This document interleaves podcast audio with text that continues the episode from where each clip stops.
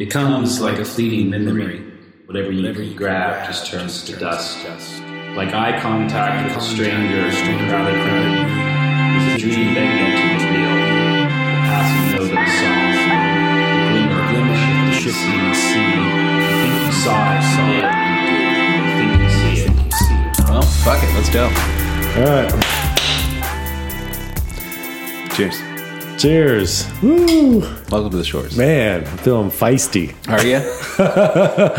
I'm glad. I don't know. Uh, I don't know if I'm feeling feisty, but I'm.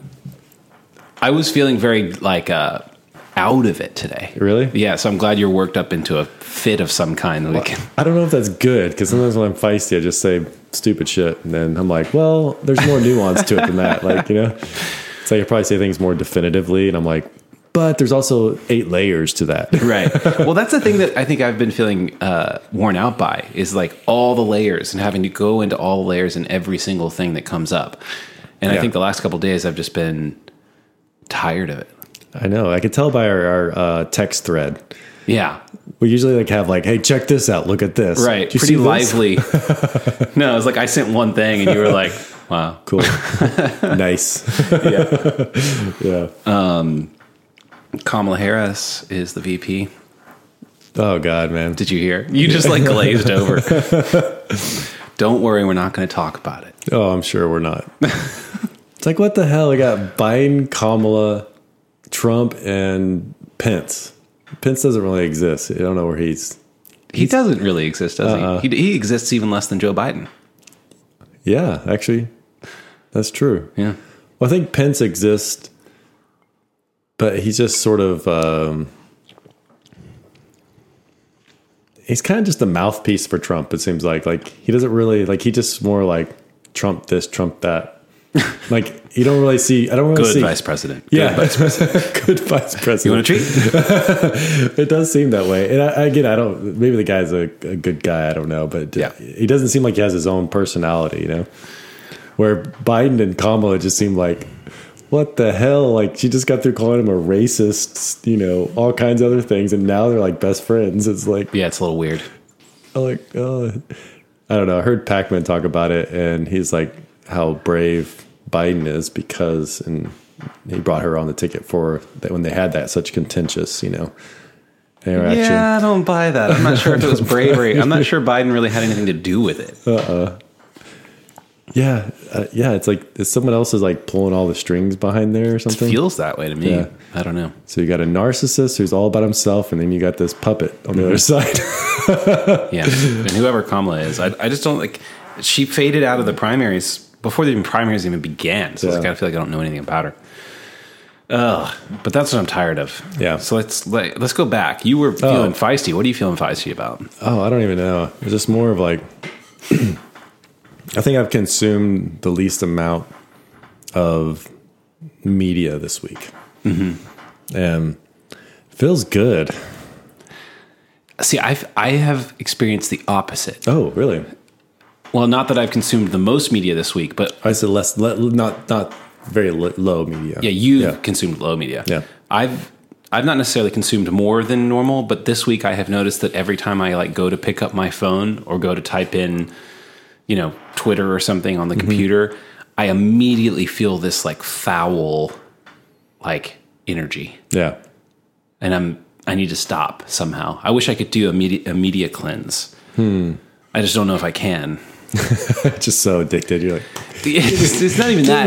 No, it's not even that. It's that, it's that I work. My job is I- I'm on the computer. Mm-hmm. Well, like so many people, you know.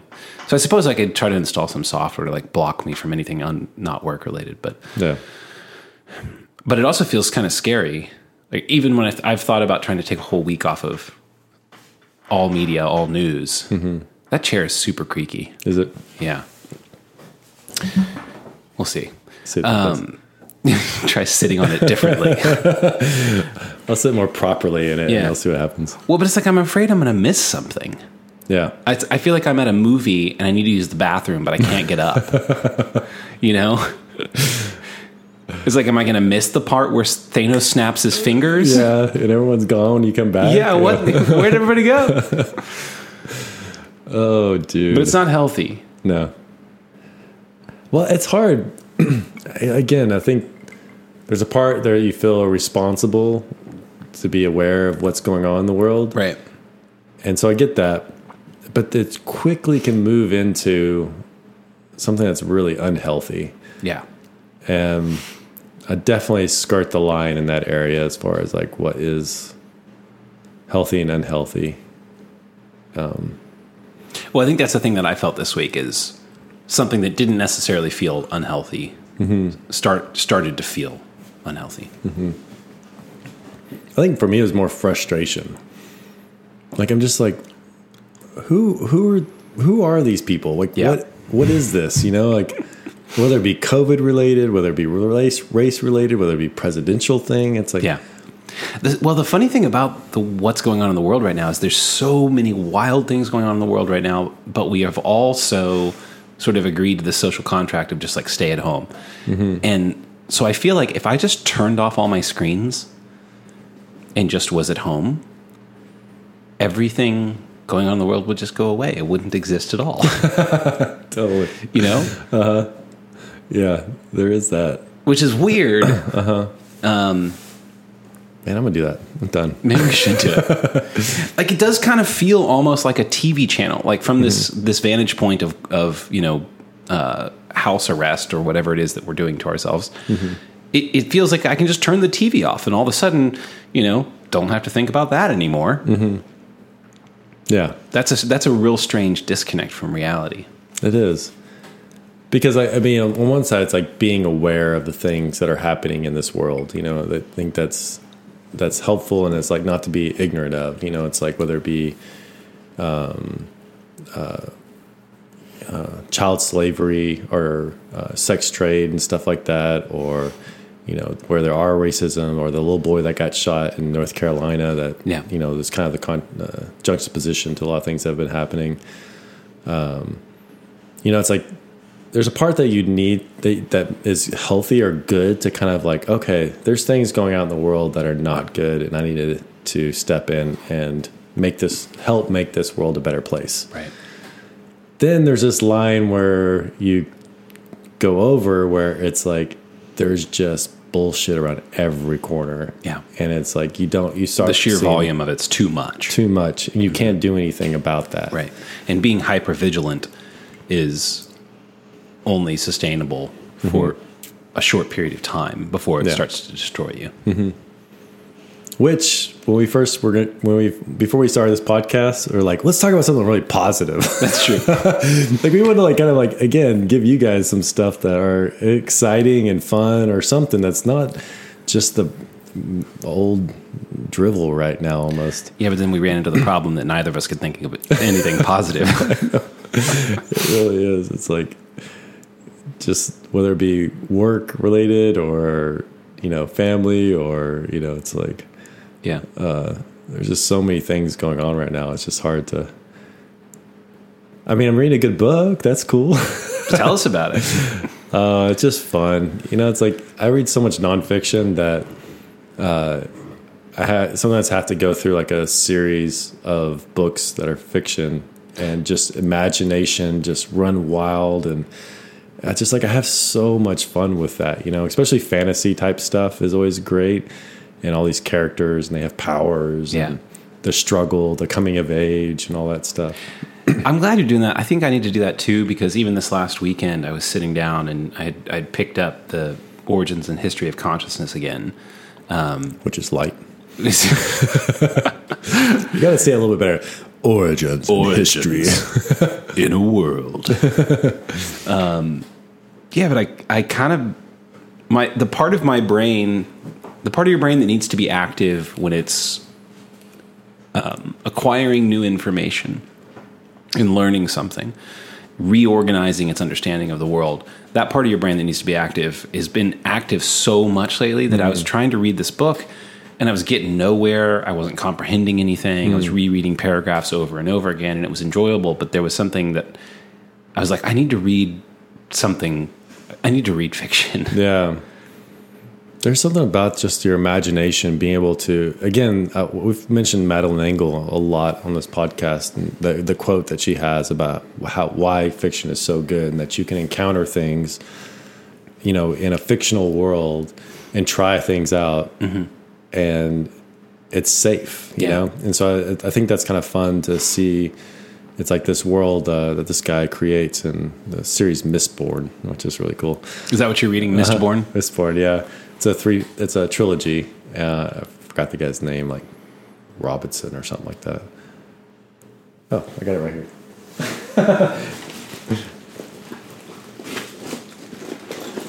uh, Brandon Sanderson.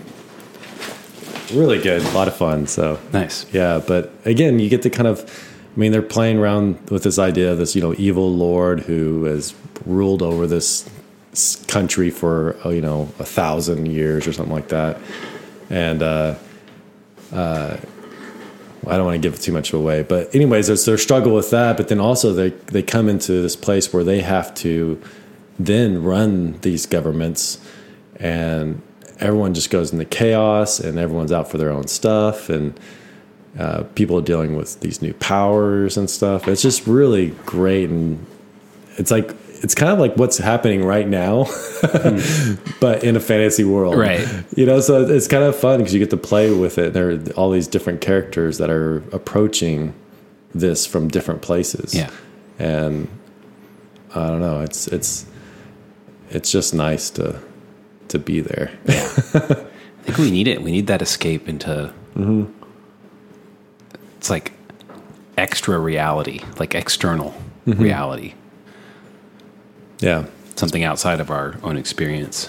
especially when you watch all the Netflix specials that you're you can't find now.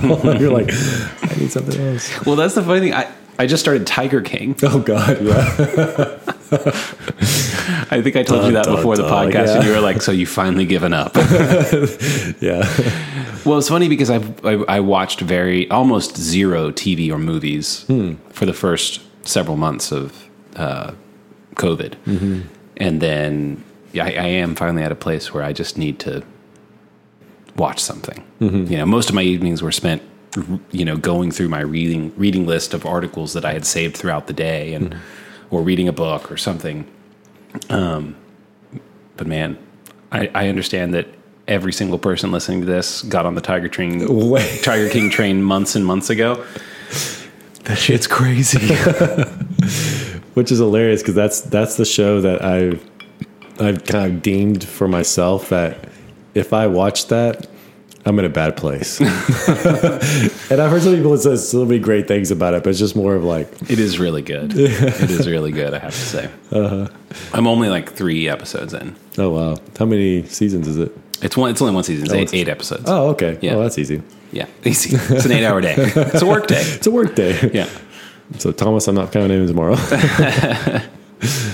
uh, yeah. So so fiction is nice right now. Yeah, fiction's nice right now. Mm-hmm. Yeah, I think we need to be taken out of our. But I, you know, I don't feel like there's a lot of room to to do that, to dream, or to. It's almost like uh, the difference between being in peacetime versus wartime. You know, it's like whether this is perceived or real. It's sort of like, anyways, as far as the media is concerned, it's like we have this sort of like wartime mentality, and Yeah. I don't know what I don't know what to do with that. Uh, I, some of it feels false to me, and some of it feels real. I mean, whether you're talking about COVID and like how how deadly is it? You know, it's like we've been we've gone from two million people will die to half a million maybe this by the end of this year to Right. you know it's like you know it's like it's just it you know and then the, everyone's a racist you know to I don't know defund not just defund the police but to abolish the police All the way to dismantle the entire Yeah. system of civilization that we have. Yeah. Yeah. And Well- again, how much is that just or just at least some people? Is just like a small percentage of people? Because I'm hearing like the defund or the, the abolish the police is like a lot of communities, especially poor communities, are like, don't do that. Like we need those we need those people in our communities to Yeah. keep us safe. You Right. know? I think it was. Um, well, I first was introduced to this concept through Sam Harris, and I think uh, the idea came from another author. I'm, I'm blanking on the um, reference now, but something like um, giving the state a monopoly on violence is one of the most important things we've ever done as a civilization. Yeah. And that's a an interesting one to unpack, but I think that that's profoundly true. What does that mean? I think you need to open that up a little bit more. Right. So the idea that the state owns violence, hmm. not that they use it, but violence stops with the state. That's how I take it. Mm-hmm. Um, and and the ultimate escalation of violence will be in the state's hands. Yeah. Um, of course, that can go too far, but to have a contract with the, the state, or in this case, meaning the police department, to say, at the end of the day, you win. It's mm-hmm. like if I'm going to go up against you, at the end of the day, you win, and mm-hmm. you are legally justified. Um, and that's a really good thing because it keeps our societies orderly and peaceful Yeah. for the for the most part, in a way that like civilization and societies weren't orderly and peaceful for many many thousands of years, and for the most part now they are, and that's really good. Well, let's, let's I think we need to unpack that even more because, like, I know what you're saying, Mm-hmm. and I don't even know how to explain it the way that uh, I understand, like how Sam Harris said that. Yeah. So let's let's let's let's see if I can me me kind of say it in another way, and then you kind of correct me. Okay. Because I think there's there's think something really idea. powerful with this. I'm also going to try to find who originally said it. Okay. So basically, so whenever you give the state the monopoly on violence, it means that you no longer are personally responsible for protection. Now, you can have a element of that because we do have the Second Amendment, but that you are not responsible for like your community to defend yourself against another community. Or you know if there is if there is somebody who's coming towards you in a violent manner it's like you reach out to the state in order to protect you. Um, right. and so it's, it doesn't reside within your home to protect yourself solely. Although we do have that also i think that's that's that's something that's valuable within you know with the second amendment is like you do have the ability to protect yourself but on a grander scale we have given that over to the state mm-hmm. to give us that protection. Did i do that well? I, don't- still don't feel like we're hitting it though. Yeah, maybe not. I mean, I think about it in terms of well, so what does the word monopoly mean? It, it, it means that someone controls a market such that there is no more competition. So if there's a competition for violence, uh, like gangs and yes, and yeah and police or something like that then violence becomes incredibly bloody and incredibly frequent. Um, but to give the state a monopoly on it means that there is no longer competition for it, and nobody can compete with the monopoly. It's like, you know, who's going to start a social network right now? Like, how hmm. are you going to compete with Facebook and Twitter? yeah You're not. Mm-hmm. You know, you're not going to get their, you know, a, a, a significant share of their users. so there's no, so so there could be a case made that they these are monopolies and you can't compete with them. Mm-hmm. Um, but in in terms of violence, we give that to the state, and the state uses it justly, mm-hmm. at least ideally, ideally yeah right? Um, and when it doesn't, it's held to account. Yeah, so then that's where we have our court systems. We have all these checks and balances within that Yeah. monopoly that hopefully that we will get, you know, something of a good. And again, I know there this can be argued, but just uh, we're also speaking ideally Yeah. how this should be. So I think this idea was attributed to Max Weber. Um, I should do some more reading on it before I bring it up again. Yeah. Um, Is there anything you want to share with it? Or I can't really read this and, and talk at the same time, sounds good. Um, but I I, can just talk and you can just research. talk amongst yourselves. so how did we get there? Oh, I don't know. Yeah.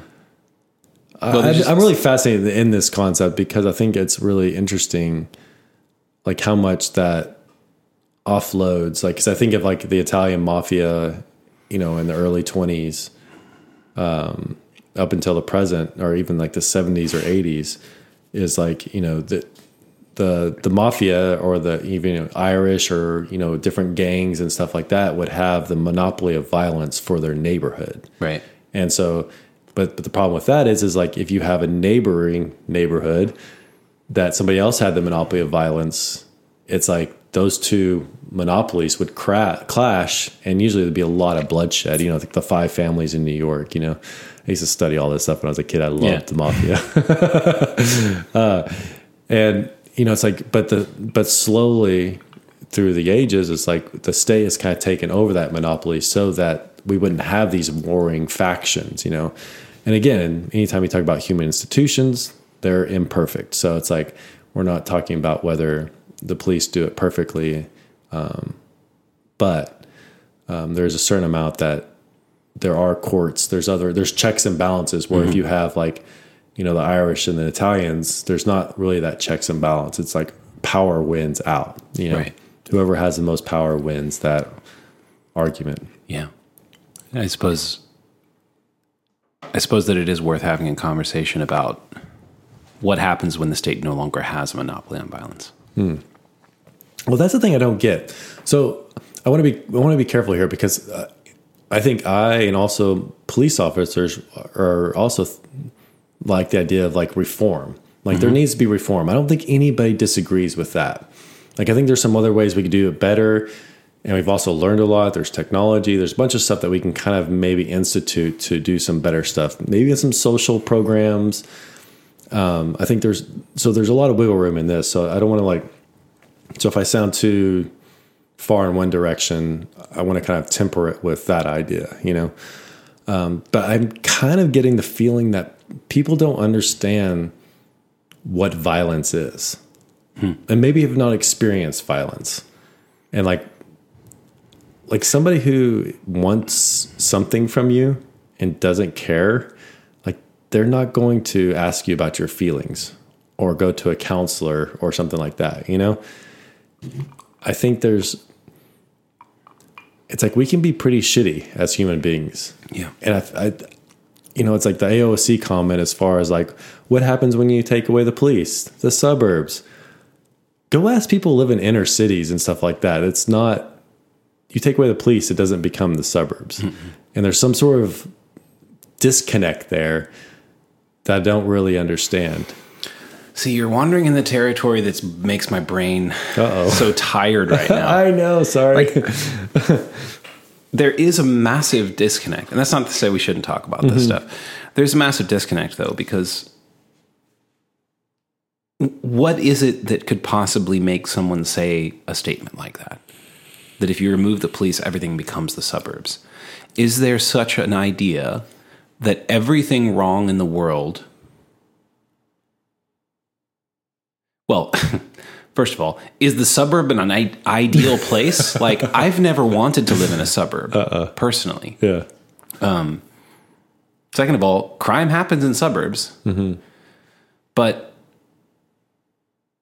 the idea that you remove police and somehow everything becomes, I guess she's trying to invoke ideas of clean and crime free and your kids can go play in the street and that it's somehow police that are causing those things. Yeah.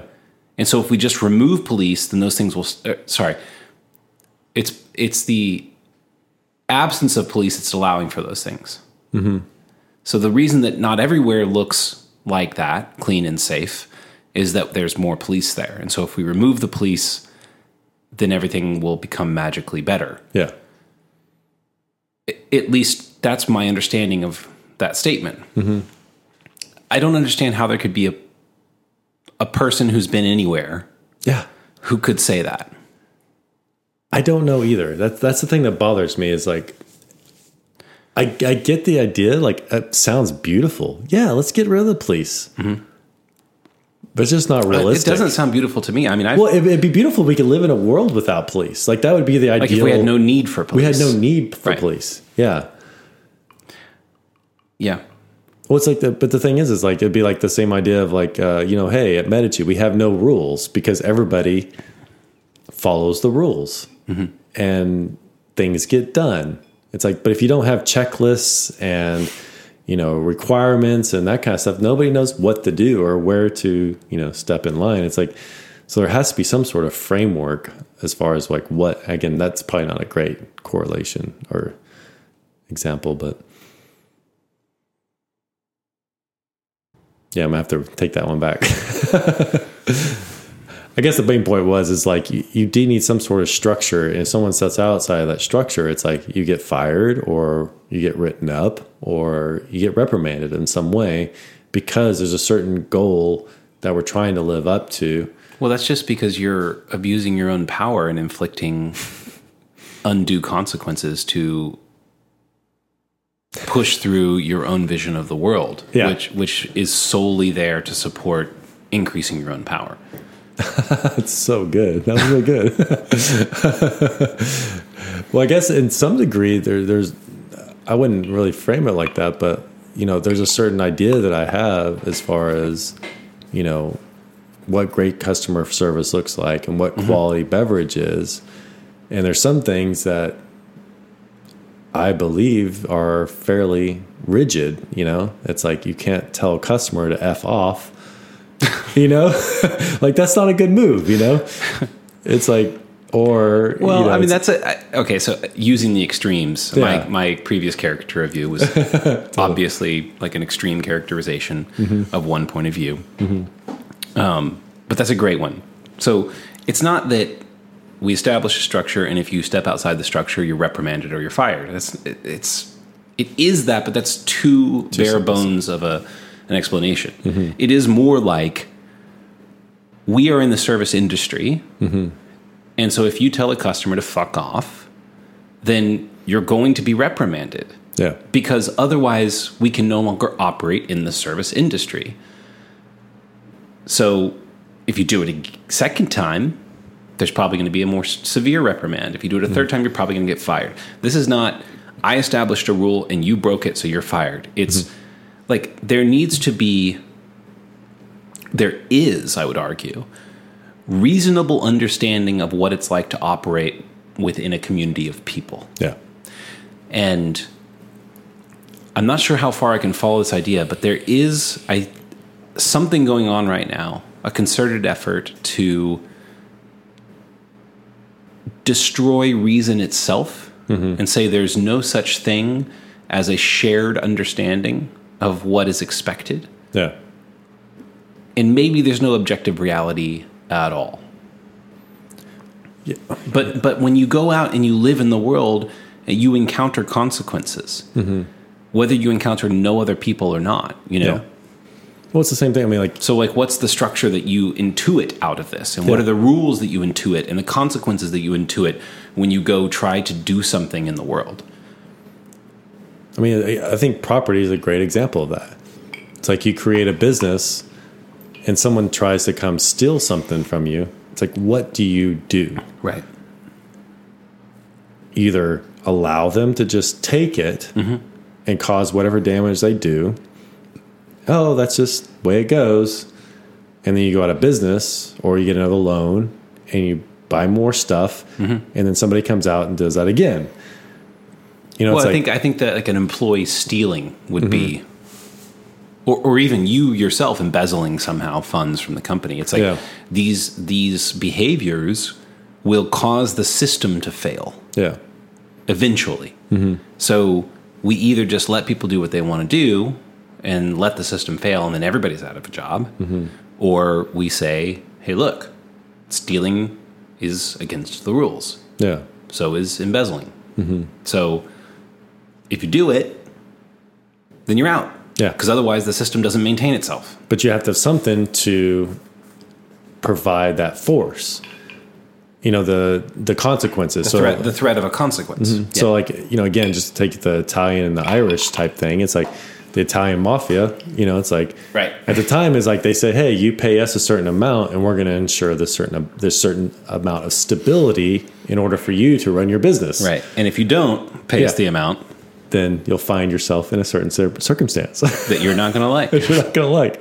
right. So we, we traded that for, uh, you know, over time that the government would hopefully do that in a more just manner.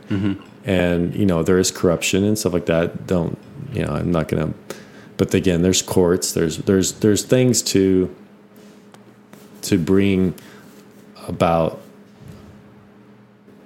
uh, oh shoot. I just crashed because I couldn't think of all the different court systems. but there's a system in place in order to not, it's not just one thing it's it's multiple things that are in place to be able to ensure that that justice will be served and it's not 100% There are cases in which justice is never served. yeah exactly But we have set up a system to the best of our ability, Mm-hmm. at least in concept, to be able to do that. So we can, yeah, but we still rely on people and people are are fallible so it's like it's right. it's like the system is only as good as the people that are And the system it. can become corrupt, Mm-hmm. and when it com- becomes corrupt, it needs to be recognized and reformed. Yeah. What you see, I mean, like, I mean, you see all the movies with, uh, you know, the bad cops, good cops, and then there's the reform. you know, you kick the mafia out or whatever it might be. But that, that, again, that's a struggle that we've been having since the beginning of time, you know? Yeah. And it almost seems like we've been struggling to purify a system that is more and more just, you know? So, so to be able to, And Just- it does seem more just yeah, over time. Well, I think it's. I know this is completely arguable, but it's not. you know, there is no time in all of time that is as amazing as right now in the United States. Like, as far as like um, the ability to seek justice and our systems that are in place, Yeah. no matter how fallible they are, has never existed in all of time. Right. Which is phenomenal. And it's not to justify any of the wrongdoings. Do you have? Can you give examples to justify that point? Because I, I agree with you, and I've heard that case made really well. Mm-hmm. I can't personally make that case very well. Well, I think that's a hard thing, is because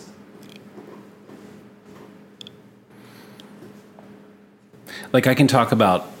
Um, we've probably even said this on the podcast before, but a hundred years ago, something like a hundred years ago, 150 years ago, Yeah. the average person in America lived on the equivalent of a dollar fifty a day I think it was like 97% Into- of people. in today's money. Yeah. It was like a 95, 97% of people lived on a dollar fifty a day. Right. That amount of progress is staggering. Yeah. I can also say that I know that I think in the year 20, 2006 or maybe 2004, maybe 2000, I don't know, um, the United Nations committed to have half the number of people Oh, yeah. halve. How do you say half something? Half something? Half something. yeah. half. Extreme poverty. It's a weird word. Half the the number of people in abject poverty Uh-huh. in the world by 2020. They accomplished it by 2013. Yeah. Oh my God! Yeah. A bureaucracy, bureaucracy, another Bureaucracy. bureau, bureaucracy. We've only had one whiskey so far. Say the word Bureaucracy. bureaucracy. Uh, got something done ahead of time. I know. It's so crazy. That's incredible. Um, as far as like justice, I can I, I have uh, I have no examples for that. Yeah, I mean, I, I think just the just from even like um, you know the 1960s with the civil rights movement and how far we've come to 2020. I mean, it's like Yeah, we were talking like in the 60s, 50s. It's like you could not, you could only drink some from certain water fountains. right. I mean, that's fucked up. That's so crazy. To, you know, The Rock, who's like the highest paid actor God, I love The Rock. I know the Rock is fucking badass, dude. Like he should be president. Like I would that's who we need to absolutely like have. vote for Dwayne The Rock Johnson. I would too. Um, He's so badass. But I mean, again, like or, Or- or- Oprah, Oprah, like two billion dollars. Like that lady Yeah. own, owns Maui. Yeah. Like I, it's insane. Like or even you know all the NBA and NFL players. I mean, it's like so we went from like can't drink from a water fountain You're talking about race race relations race specifically. specifically. Yeah. I mean, there's there's tons of different. That's incredible progress. Uh, and money's that- not just the, the right. Yeah. Or success. yeah, exactly. Yeah, The thing that came to my mind is um, the concept that you, if you are accused of a crime, you are presumed innocent until proven guilty. Hmm. The idea that that is a new idea yeah, blows my mind. yeah, That if you were born before, you know, I, I don't know the history of hmm. this, but it seems like if you were born before somewhere um, in probably the 18th century, mm-hmm. that was not a reality. yeah. So and there are places on this world right now where that's not a reality. Yeah. If someone thinks you did a crime, you're guilty mm-hmm. until you prove you're innocent. And that's a horrible situation to be in. or you even just find mercy in whoever is the accuser. Like they Hmm. Yeah. might, okay, we won't kill you, but we're going to chop your hand off. you know, like I mean, Yeah. you're just at the the whims of somebody's. Or even that, it- yeah, exactly. Like no justice, no chance for justice. It's like you just happen to be traveling between two cities on a horse in, in the woods, and somebody comes along and decides they want what you've got, and so they, like say, chop your hand off or kill you or whatever, take what you have. There's no evidence. There's no way to figure out what happened. Yeah, You're just gone. You're just dead. Mm-hmm. I guess it just baffles me. I mean, it really does baffle me. And these are this is the hard thing because you know, it's not that injustice is not still present. And I think that is it's important to acknowledge that. But I feel like we're moving in a place that it could be and is more is less and less injustice Yeah. and I think that's part of the part of some of these movements that I'm really behind and excited for is to refine that idea mm-hmm. and to allow more opportunity, be more more justice being served. But I don't think it's race related. I think it's you know I just think it's something that we as a people need to hold ourselves to a higher a higher accountability. And I think that's the the part that I feel like is is most um, motivating and all that. Well, you also have. Um, are you familiar with the term asymptote?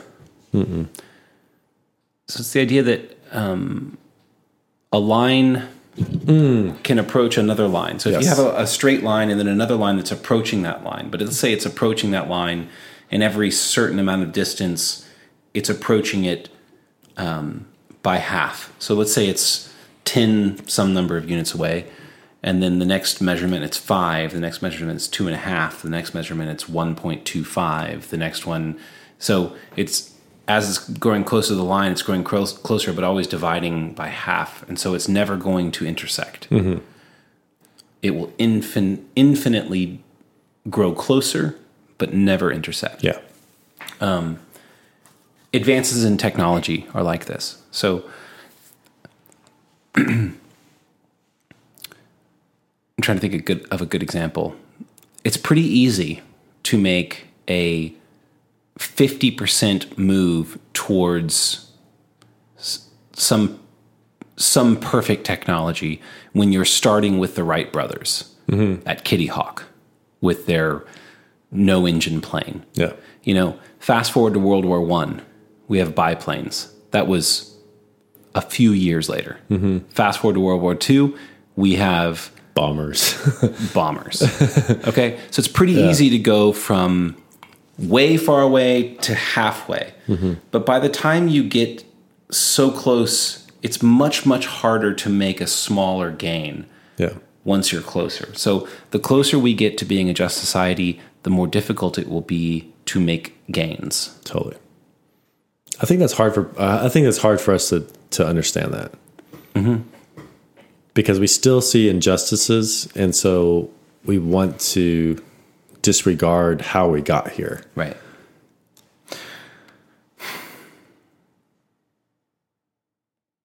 But I think your example was was pretty pretty right on. Like that makes a lot of sense to me. Like the closer we be, we come to that idea, and it's almost like we we're wanting to almost scrub it and go back. You know, you think the CHAZ CHOP. You know, the idea of like what they what was the first thing they did? They made borders, and then they had police officers in their space. It's like they're recreating the same exact thing because why? because they needed to to be able to let people in and out and make sure that it's a safe place. Mm-hmm. They needed to provide some sort of stability within, so they need someone to enforce the laws. So it's like, so we don't need to recreate the things. We need to start from ground zero. Start from ground Yeah. zero. I think that's the hard thing. It, I think I think it makes it more difficult where we are right now Yeah. because it's the harder work. Mm-hmm. It's the it's the inner work of refining, not demolishing. I think that's a really good point. Is it, it, it what the struggle as we become a better and better society? Mm-hmm. The struggle will be less about policy mm-hmm. And more about personal responsibility. Oh, man, that's that's intense. It's like growing up. You know, it's like it's it's easy when you're hmm. under your parents. Here's the Umbrella. rules. Mm-hmm. Here's what you can and can't do. Yeah. Starts when you're young. Very strict. Mm-hmm. And as you grow older, you have more and more freedom, but you also have more responsibility. Mm-hmm. And that goes hand in hand freedom, responsibility. Right. The more freedom you have, the more accountable you are to that freedom. And I think that's the hard thing to for us to accept. Yeah. Like we want because it also means that bad things will happen. You know, because not everybody is responsible with the freedom that they have. Yeah. Well, bad things will happen. we will never, I mean, like the asymptote idea, we will never get to some society in which no bad things happen. Totally. Yeah. You know, so we're talking a lot about pre- police brutality.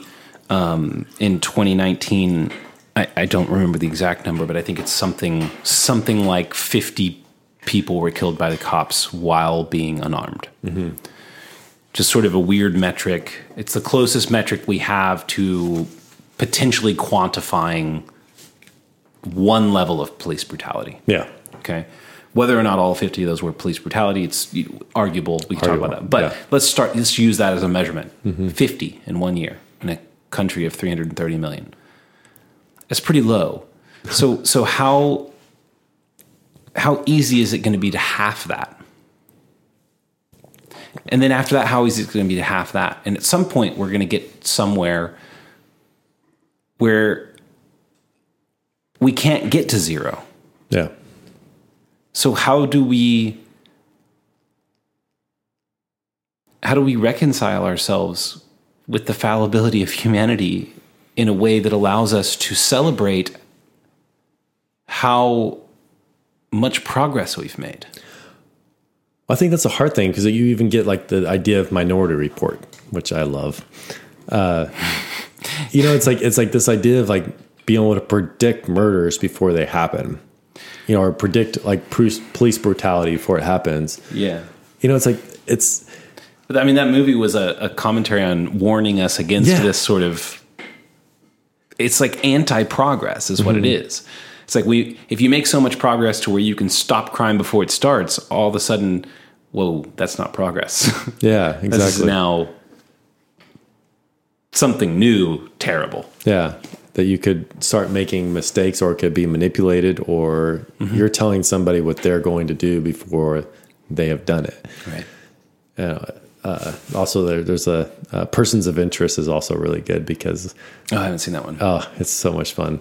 But basically, like this computer can tell like if there's a crime to happen, but it won't tell you if the person's the perpetrator or the victim.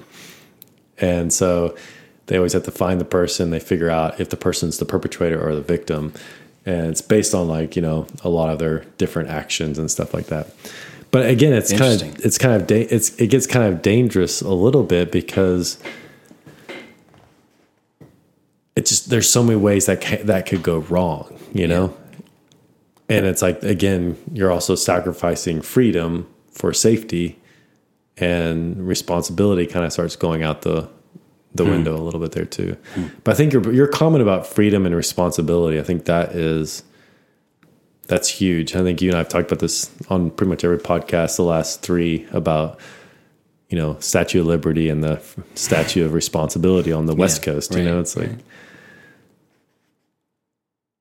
we just we just need that. I think you know, like somehow we need to take responsibility for ourselves.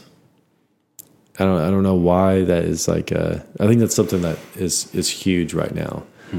Like we want to we want to tell other people how to live and what to do and what they think they should value or or is important. And in some respects I feel like we're going backwards. Like like where race is becoming an important thing Again, again. It's like, well, I think we were trying to get away from that. It's, and that's different from celebrating cultures and and stuff like that. Like that's different. yeah, But I mean, it's like we're, there's something that we share together, and I'm, I'm I'm just really frustrated because it feels like we're trying to we're trying to rip that apart and starting to say like, no, you're different because the color of your skin. right. I mean, what's next? Are we gonna do that with religion? Are we gonna do that with? It's like, I think that's the thing that's beautiful about the United States. It's like you know, it's like one people, We used to call ourselves the melting pot. the melting pot, yeah. And I feel like that's starting to like the divided pot. You know, it's like it's like what's your identity? The bento box. the bento box. It's like, and, and that's that's what you are, and that's who you are, and that's all you are. And it's so much more than that. And I feel like that's something that's the lesson we've learned since MLK is like we're so much more than that. Yes, that is a certain aspect of your maybe characteristic. You're white, black, Asian, you know, Indian, Native American, you know, whatever it might be, but that is an aspect. And then there's also so many other characteristics that also make up and influence who you are. right. It's just a dangerous, dangerous thing to do to start boiling it down to such unidimensional, univariant, or whatever you call it, analysis of a person. Right. I mean, I think the fundamental idea that, as I see it, seems to have been at the center of our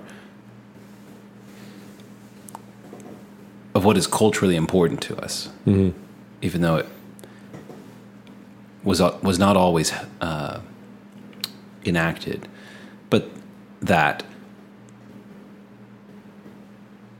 it isn't the attributes of the individual which gives them imp- that, that individual importance. Mm-hmm. It's the very fact that they're an individ- individual. And the interesting thing about the intersectional game is that there is an infinite number of dimensions on which you can play it. Yeah. And so, if we play this intersectional game long enough, we will arrive back at that original idea, mm-hmm. which is that everyone's an individual. Yeah. And there's no set of attributes that define who they are. Mm-hmm. They're simply an individual, unique among a sea of other people Yeah. and to be valued equally under the law as such. Yeah. Well, and again, this is going to take us to another. We're almost an hour into this, but like I, I feel like there's there are some things that we really need to work on, and I think there's some things that would be helpful. Is like there are some places in the United States that really need development, economic development, or or investment, or whatever it might be, and it, it's not really color related. It's more social economic related. You know, it's like I think I think there's some things we could really do that would be really awesome Yeah. in that area. And I think sometimes we get so s- stuck on the race aspect of things. It's like, but providing people with opportunity that don't have it, you know, is a really like more of an economical type thing, whether it be schools or, um, you know, there's a lot of things in business that I didn't know, and it took me 15 years to understand, but is available to me now, but wasn't available to me 15 years ago. Hmm. But I had to learn what that is. You know, it's like, like I was just thinking about as I was applying for all the PPP loans and EIDL and and stuff like that, and there was a city grant. It's like I've had to learn how to apply for those things. Some things that used to take me months to figure out alone. Like I didn't get a loan until my third shop. You know, it's like Wow, that's yeah, impressive. It's crazy. But the thing is, it's like things that would take me four to five months to do now take me maybe three or four weeks. But I had to learn how to do that, and a lot of those skills are not taught in schools or or you know even in college and stuff like that. yeah. So when you when you talk about opportunity, there's also a lot of work that goes into to take advantage of that opportunity. And that's where the responsibility part comes in. Right. It's like if if there is opportunity out there, you need to learn about or be taught what those opportunities are, and then it takes work to achieve those opportunities. And so, like again, we come back to the idea of personal responsibility. Like nobody can give you something. They can maybe coach you and help you and point you in the right direction. But you can't be given something you don't know how to take care of. Right. I mean, we see that in the lottery. Like most people, 90, I think it's like 99% of people win the lottery go broke within five years or are in a worse position than they were before they won the lottery. Right. I don't know. I just went off on a long tangent there. well, and I think you're right. It does. It does open up a lot. I mean, Mm-hmm. in terms of, well, I started thinking about schools not opening back up. Hmm. I mean, we are, you know, what is it that teaches us to take responsibility for our lives? yeah. I don't exactly know. You know, I think it has something to do with families and parents. Mm-hmm. It also has something to do with institutions. Part of those are schools. Um,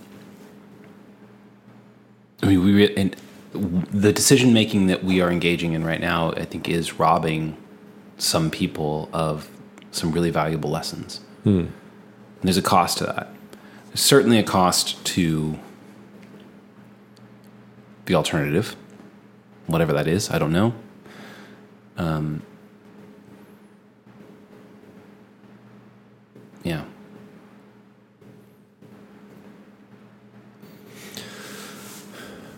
It's interesting. Like the idea of,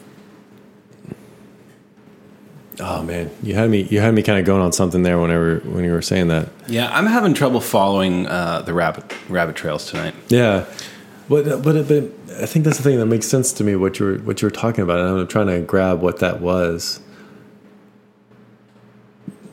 But again, it's the idea of like um, that personal responsibility as far as you know. No, I don't. I don't have it. Okay. well, maybe it's a good time to wrap this one up. I've I, I want to. I've got something to leave us on. okay. Um, If you're ready. Yeah. Okay. Uh, you had said something earlier that um, reminded me of a conversation I had earlier. So you had said, we need more room to dream. Hmm. Um, and that felt really true to me. And and there's something. uh, The word dream, as I took it from you, was more like read a book, read a fiction, use your imagination, go somewhere extraterrestrial, you know, i outside of your reality. Um, but it made me think, uh, you know, the word dream, like we dream at night. It's actually really necessary and important for our health. If you stop dreaming, you become unhealthy, unhealthy pretty quickly. Um, there's a lot of fascinating things to me about that. But it is true we need to dream, and part of dreaming is imagining possible futures. Um, and I was talking to a, a, an old friend of mine, um, sort of something about that, and she said something to me like, I've struggled with that in the past with like feeling like sort of focusing on what's good ahead means that I have to ignore some of the dark truths of the present. And that feels not right, irresponsible. Interesting. And I resonated with that. I thought I, I've experienced that as well. Um, and then she said, I've learned to to realize that it's more about accepting, having acceptance and compassion for the way I feel about what's going on now, so that I can essentially project into the future. Mm-hmm. And I think that that I think it's really important because there's a lot right now. I think what the things that are making us hyper vigilant are stealing from our future in some um, in some way, future health, future attention, even just our ability to sort of project into the future, which is a necessary thing to do in in which to move forward into the future. Um, so if we get too caught up on trying to understand everything that seems wrong right now, we Yeah. might actually steal from our own future by doing it. So, I guess all that to say, find some time to escape, dream, imagine, um, accept the fact that there are problems. And while you can solve them, you certainly can't solve them if you don't have a tomorrow to solve them in. And if you give up tomorrow by focusing on today, that's that's exactly that. Yeah. I think you, both you and I were encouraged about this week as far as like having things to do, Right. you know, but also dreaming for tomorrow. You know, I think there's, there, I loved how you were, you were saying that. I think that's really cool. Well, we do need like there's a. I was actually reading about this. Uh, there's a proverb. Uh, I think it's like Proverb 28, 19 or 18 or something like that. But like, where there is no prophetic vision, uh, the people lose restraint. And it's this whole idea of like if you if you can't see the future or have or project into the future, it's like kind of chaos happens. Like you have to have something that you are projecting into the future that you want to attain Yeah. because if you don't have that, it's like I think that's part of also fiction and literature is is giving you some um, fodder or ammo to dream and imagine the future, the future possibilities. So, yeah, It's awesome. hey, awesome. Salud. Salute. Yeah. Sláinte. Sláinte. Yeah. We were we wanted to talk about something really awesome tonight and positive, but I don't know if we did it, but that was what came out. If you're out there and you have something positive, tweet us. Yeah. Or don't, or don't tweet us. we don't tweet. Inst- Instagram us. yeah. Thank you guys. And uh, we have a, a drink thing coming up soon. Oh, yes. A contest. Yeah, a contest. And we're gonna put a video out sometime. So I'm to throw you under the bus here. Oh damn it. I'm used to it. we came up we came up with this great uh, cocktail contest which we're to announce soon and we got together and we recorded With a whole with Allison a whole video explaining it announcing it and we were all like great fantastic we went about our day the next day uh, I was like Michael let's let's post that and he was like I didn't push record totally. so we're gonna have to do it again Yeah. So but it's gonna be great it's gonna be awesome. yeah Yeah. All right. Love you guys. all right Ciao. bye Bye.